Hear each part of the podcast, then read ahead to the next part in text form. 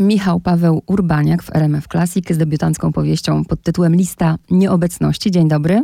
Dzień dobry, dzień dobry Pani, dzień dobry Państwu. Debiutuje Pan powieścią, ale to nie jest pierwsza książka. Nie, no nie da się ukryć. Jest to debiut powieściowy, ale nie tak całkiem debiut. Ja coraz częściej właśnie spotykam ostatnio debiutantów, którzy już mają dosyć dużo na koncie, jeśli chodzi o pisanie. Proszę trochę więcej powiedzieć nam, słuchaczom też o Michale Pawle Urbaniaku. Michał Paweł Urbaniak, y, czyli ja, no cóż, y, ja pisałem od zawsze i starałem się od zawsze rozwijać w tym kierunku. Marzyłem o tym, aby publikować. Na początku były jakieś to wyróżnienia w konkursach ogólnopolskich, e, literackich dla młodzieży. Potem zacząłem publikować w gazetach opowiadania. Była jeszcze po drodze taka antologia opowiadań Zemsta jest kobietą, wydana przez wydawnictwo Janka w 2011 roku. I wtedy trafiło moje opowiadanie pierwszy raz do książki. Tak się to rozwija. Dziś mamy powieść. Ta powieść to takie spełnienie marzeń, no bo uczy pan tego pisania innych. Tak.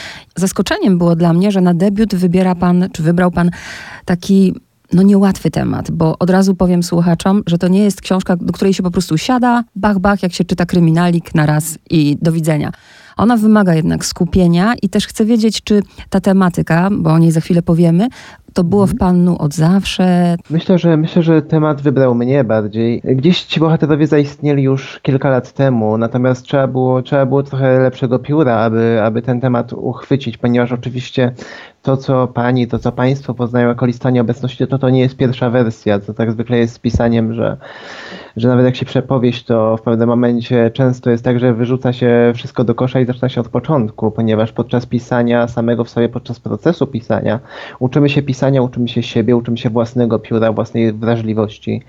Ale y, generalnie Zuzanna, y, Artur, Jakub czy Krzysztof, ja ich znałem od lat i myślę, że no, do, dopiero po latach właśnie umieli mi się wpasować pewną jedną i historię właściwie o śmierci, o miłości. U Pana w liście nieobecności nie ma właśnie spektakularnego rozwoju akcji. Przy pierwszych 30 stronach, przyznaję, miałam też wrażenie, że mam za dużo. I teraz po kolei zdradźmy, naprowadźmy chociaż czytelników, bo zawsze są ciekawi mniej więcej, czego dotyczy powieść. Na początku zdecydował się Pan że umiera główny bohater. E, tak, główny bohater umiera i od tego jakby się zaczyna. Jest to powieść o żałobie, więc Artur Chnat, malarz, przewodnik, po prostu nagle widzimy go. Wiem, jak ta historia się po prostu skończy, tak? Od tego, od tego wyszedłem i Artur umiera, zostawia po sobie żonę, zostawia dzieci, zostawia pasierba, zostawia partnera pasierba, zostawia przyjaciółkę i ci ludzie nagle muszą się odnaleźć w tym takim wybrakowanym świecie, gdzie Artura już nie ma, gdzie on był zawsze jakimś punktem odniesienia, gdzie też wpływał na ich życie dosyć toksycznie czasami. Cofamy się troszeczkę w przeszłość, poznajemy, poznajemy losy dwóch par, czyli Artura i Zuzanny oraz Jakuba i Krzysztofa.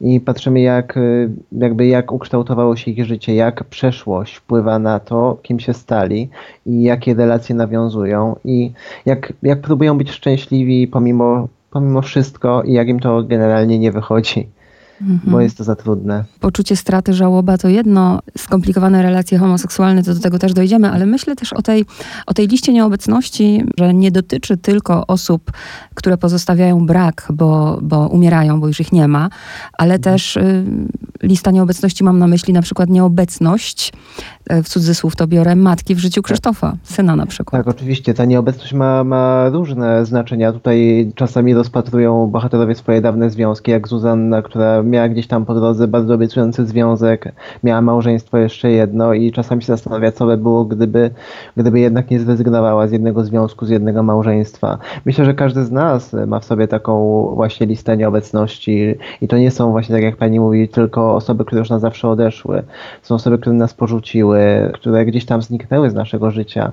Myślę, że takie rany trudno jest zaleczyć, ale zawsze nosi się jakąś pamięć w sobie o tych osobach, tak? I gdzieś tam często są to osoby, które ukształtowały nas i ukształtowały nasze patrzenie świata. To jest taki paradoks, że ten brak jest całe życie mhm. z nami.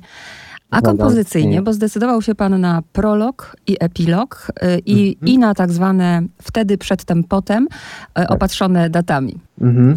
Z pewnych względów no to musiało tak wyglądać. Y, pani, pani wie zapewne już o co chodziło, pani przeczytała listę. Y, nie, nie, wszystkie, nie wszystkie karty musiały, mhm. musiały być odkryte chronologicznie. Natomiast generalnie wydaje mi się, że po prostu dzięki takiemu układowi stopniowo mogliśmy poznawać lepiej tych bohaterów, y, widzieć ich w innych sytuacjach, w różnych sytuacjach, w różnych relacjach. Oni, oni są na początku bardzo na przykład spokojni, mają fajne perspektywy na związki, na, na miłość, po czym nagle się okazuje, że, że to pęka, że, że istnieje ta przeszłość, która nie da się wyjaśnić, która, przeszłość, która po prostu nie odpuszcza. Tutaj Jakub jakby ma tą świadomość, że on kiedyś próbował popełnić samobójstwo, Artur ma swoją rodzinę, którą pochował, Zuzanna też e, ma pewne traumy z dzieciństwa i jakby to wciąż w nich pracuje, chociaż oni chcą być szczęśliwi, coś ciągle sprawia, oni sami sobie niszczą własne szczęście. Często tak jest. Myślę w życiu, nie tylko w powieści. Tak. Powiem że y, to jest komplement, chociaż zabrzmi jak nie komplement, ale to jest komplement, okay. że ten początek właśnie był dla mnie taki trudny. Nawet na początku denerwowało mnie to wtedy przed tempotem, ale to w to się wchodzi bardzo powoli. Także tu od razu mówię czytelnikom, żeby byli cierpliwi, bo ja, nie, niejednokrotnie jest tak, że poddajemy się, prawda? A 30 stron przeczytamy, tak, 20 prawda. i rzucamy mhm. książkę. Warto poczekać, a te tak. kontrasty, bo można powiedzieć, że każdy tam jest kontrapunktem. Artur mhm. dla Zuzanny, Zuzanna dla Danki, Zuzanna Zuzanna dla Honoraty, Jakub dla Krzysztofa. Taki był zamiar? Tak, tak, oczywiście. Te postaci są skontrastowane i wnoszą zawsze coś nowego i wnoszą jakąś nową osobowość, nowe spojrzenie, prawda? Bo oni są właśnie tak dobrani na zasadzie trochę przeciwieństw i generalnie jest tak w życiu, że my się ścieramy. Nie ma, nie ma, nie ma ludzi identycznych. E, może trochę, nawet Artur z Jankiem się dosyć różnią, chociaż mimo, że mają wspólne doświadczenia jakby. Oni inaczej je zupełnie przepracowują e, mimo wszystko, mimo iż mają tą część bardzo wspólną, że, że oni tam rozmawiają o swoich zmarłych siostrach nocami, chodzą, chodzą nocami po korytarzach, żeby odnaleźć tą, żeby odnaleźć ten mrok w sobie i e, gdzieś tam myślę, że jeżeli jest tak wiele punktów widzenia, historia staje się po prostu pełniejsza. No i też można powiedzieć, że przenikają się, no bo w pewnym momencie tak zresztą jest, jak powiedzieliśmy, że jesteśmy wypadkową tych osób, które są wokół nas i nawet jeżeli tak, Danka wydawałaby się zupełnie nieprzystająca do e, Zuzanny, to coś od niej jednak weźmie. Tak, tak. Y, to, to y, myślę, że Frycowie, nie, nie wszyscy recenzenci jak dotąd zauważyli w ogóle obecność Fryców, że oni są mm -hmm. takim faktycznie, takim faktycznie zupełnie innym światem, ale, ale i oni mają jakieś y, swoje problemy, które, którymi jednak nie żyją, tak? Ale, ale coś istnieje, jakieś niespełnienie, jakieś, jakieś nieporozumienia, jakiś rodzaj nieszczęścia i jakby jeśli chodzi o Dankę, to Zuzanna i rodzina Chnatów pomaga jej to zobaczyć.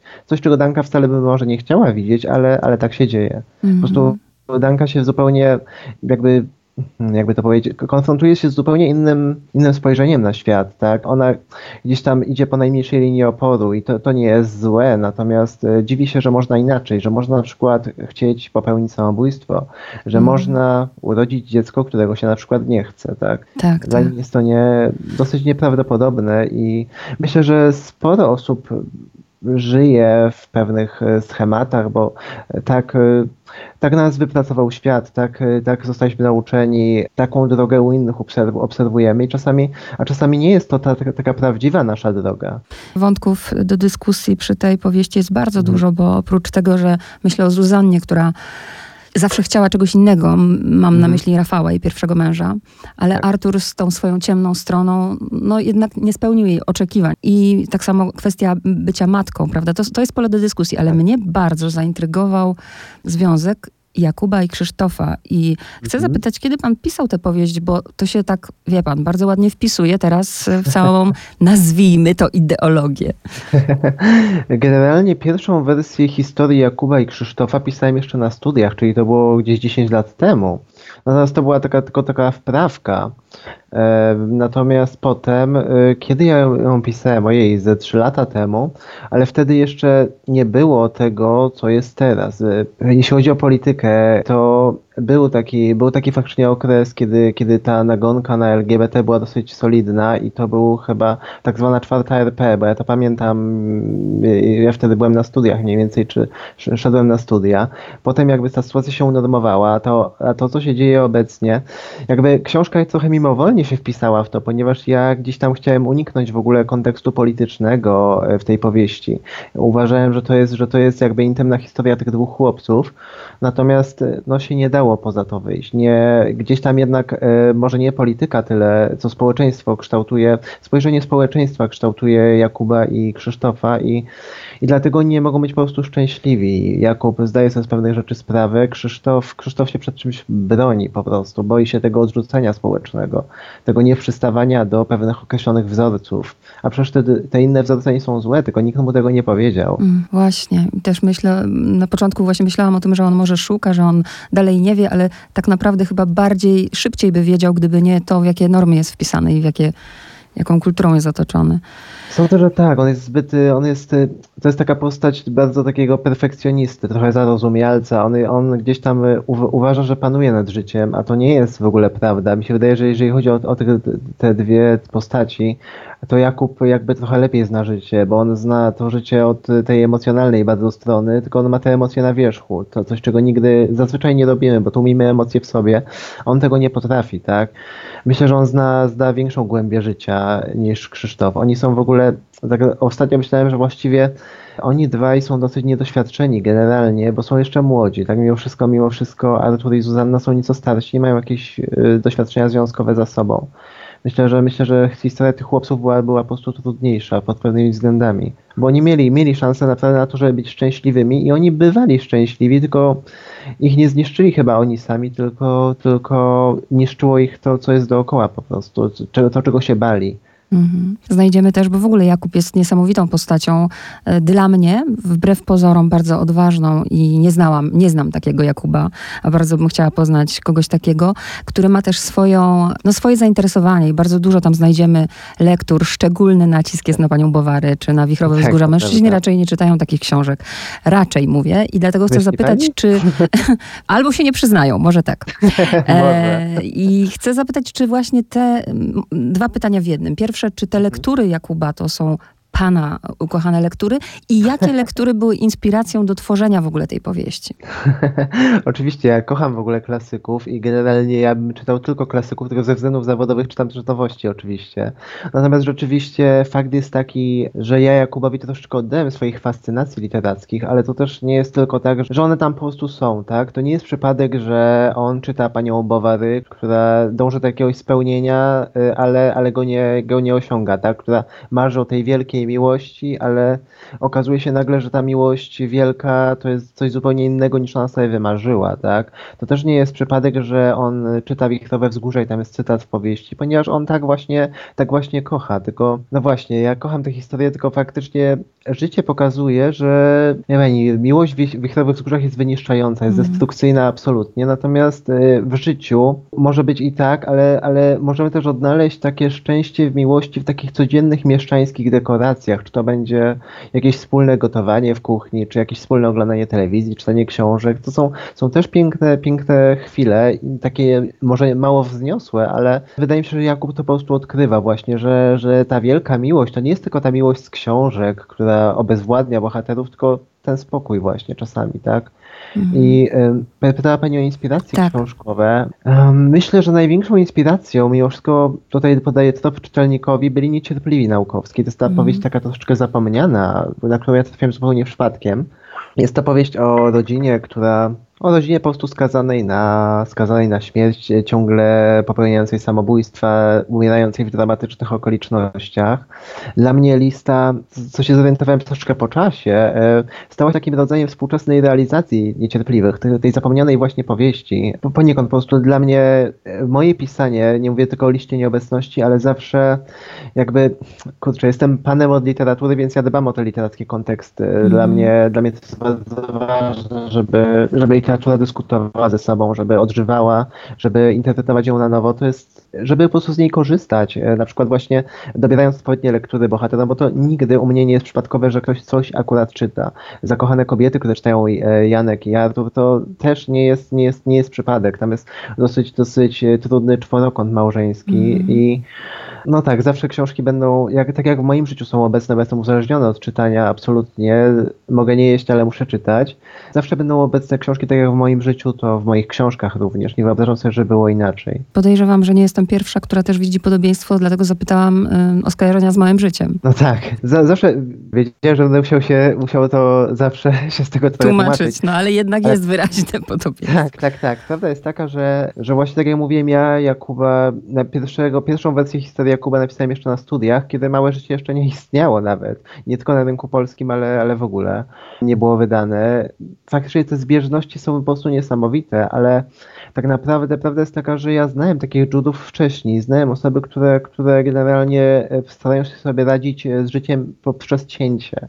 I znałem osoby, które się z takimi osobami właśnie związały i wiem, jak to wiem, jakie to jest trudne, jakie to jest gdzieś tam niewyobrażalne, że można, może nie niewyobrażalne, to jest złe słowo, ale trudne do przyjęcia, że można, można się na przykład okaleczać, tak, bo, bo, bo trzeba to robić, bo jest to rodzaj uzależnienia, rodzaj sposobu radzenia sobie z, z życiem, z tym, z emocjami, z tym, co tym, co przynosi życie. Dla mnie Małe Życie jest generalnie bardzo ważną książką. Również e, chyba, chyba mało która książka zrobiła ze mną to, co Małe Życie, bo ja po prostu tej, tej mhm. książki pamiętam, że ja, ojej, będzie tutaj ekshibicjonizm, ale niech będzie. Ja po prostu pamiętam, że ja przeczytałem te ostatnie 100 stron i po prostu ja przeczytałem je na absolutnym płaczu. Nie umiałem się uspokoić przez te 100 ostatnich stron. Zresztą no, ta książka to jest taki mm. wyciskacz łez trochę. Tak.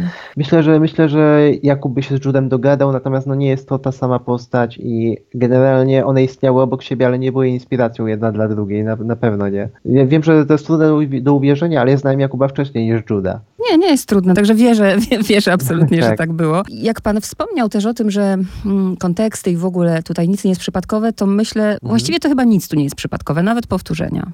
To prawda. To, to się, to, ktoś mi tam zarzucił, że tam za dużo powtórzeń, mhm. tylko, e, tylko wydaje mi się, że poprzez te powtórzenia tworzy się taki efekt klaustrofobii po prostu, bo my już to znamy oczywiście. Mhm.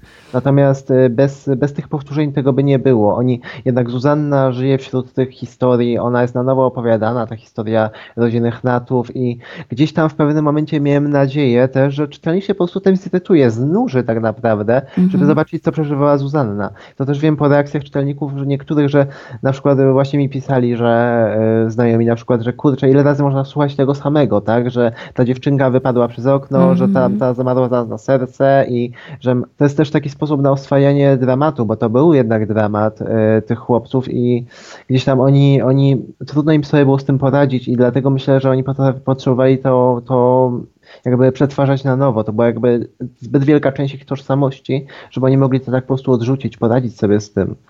Być może sami sobie nie dali z tym rady, być może sami nie, nie zwrócili się po pomoc, bo mieli na przykład siebie, tak? I mogli sobie pielęgnować te nieszczęścia. Nie będę oczywiście nic mówić o zakończeniu, które dla mnie też było ważne, ale z kolei tak się zastanawiałam, Mhm. Bo autor jednak może zrobić wszystko. Nie zdecydował się pan nigdy pomóc y, Jankowi i Arturowi w ich życiu, wysłać ich na terapię na przykład.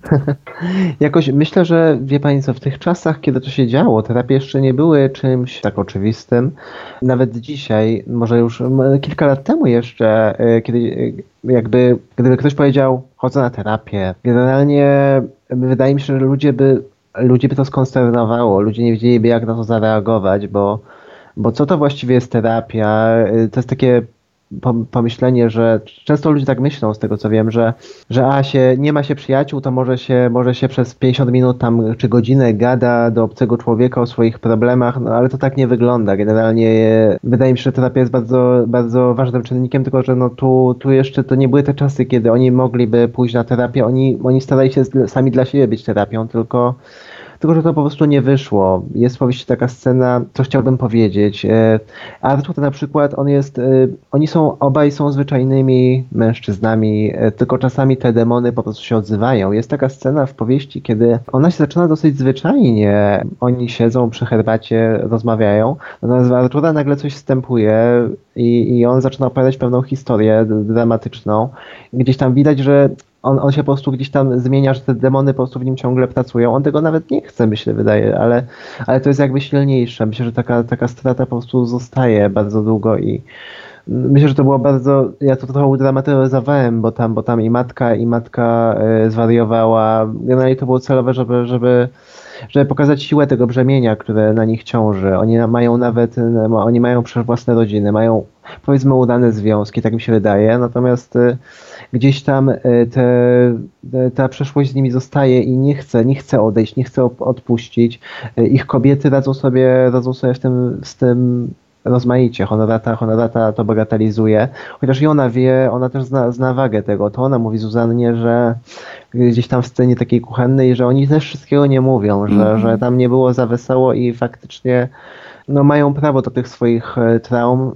Honorata ma do tego zdrowsze podejście. Zuzanna próbuje wyrwać Artura. Też ją trochę rozumiem. E, natomiast natomiast no, to, to nie mogło się udać bez terapii, a, a na terapię nie mogłem ich wysłać, też by nie było książki. No tak, wiem, wiem, dlatego żartobliwie trochę zapytałam. Tak, tak, ale to pokazuje też, to można taki wniosek wysnuć, jak, jak bardzo pomaga coś takiego w życiu, kiedy się jednak nie przepracuje tego, co jest w przeszłości, to niesiemy to. Ma pan jakieś takie marzenie w związku z tą książką? To moje marzenie już się spełniło, ponieważ dla mnie, dla mnie największą nagrodą dla pisarza jest to, kiedy książka wzbudza emocje, kiedy książka wzbudza naprawdę emocje i nie daje o sobie zapomnieć. W niektórych recenzjach ludzi, których nie znam, e, było napisane, że faktycznie chcia, chciało się rzucać tą książką o ścianę, że kto, ktoś mi napisał, właśnie jedna z recenzentek, i to był chyba największy komplement, którego się nawet nie spodziewałem, e, napisała gdzieś na Facebooku, że, że bohaterowie Jakub i Krzysztof się śnili. Na to nie byłem w ogóle przygotowany i strasznie mnie to wzruszyło, bo to jest, to jest ogromna nagroda nagrodę. Nie mam wielkich marzeń związanych z tą powieścią. Chciałbym, żeby ludzie poznali tą historię, polubili tych bohaterów i byli gotowi dyskutować o tej historii i rozumieć ją rozmaicie. To jest, to jest też fenomenalne. Dla mnie to jest też nowe bardzo doświadczenie, jak różnie czytelnicy odbierają książkę. Ja wiadomo, mam pewną swoją wizję tej książki, pewną wizję odczytania tej historii, natomiast e, książka w tym momencie wyszła spod mojego pióra i ona broni się sama. Ja nie jestem jedynym czytelnikiem i ja nie mam jakiegoś monopolu na to. I z ciekawością czytam, jak jak ludzie ją interpretują. Faktycznie fascynuje mnie to, jak, jak różnie odbierają bohaterów. Ja, ja gdzieś tam ich rozumiem, ja, ja, ja ich stworzyłem, więc ja, ja mam dla nich 100% zrozumienia. Ja, ja, ja moich bohaterów nie oceniam ani w książce, ani w głowie.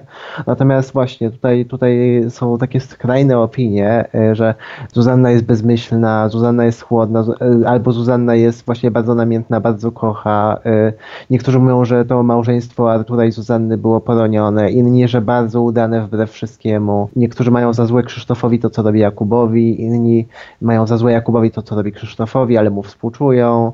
Jest to, jest to fascynujące, jak książka już pracuje z czytelnikiem i to jest jakby to jest właśnie, właściwa droga tej książki, tak? Pisanie jest tylko jednym z etapów. Książka nie istnieje bez czytelnika i cieszę się, że lista wzbudza takie emocje, takie interpretacje, takie reakcje. To jest bardzo budujące. No to teraz niech ta historia pracuje ze słuchaczami RMF Classic. Lista nieobecności. Moim gościem był Michał Paweł Urbaniak. Dziękuję bardzo. Dziękuję bardzo. Do widzenia Państwa.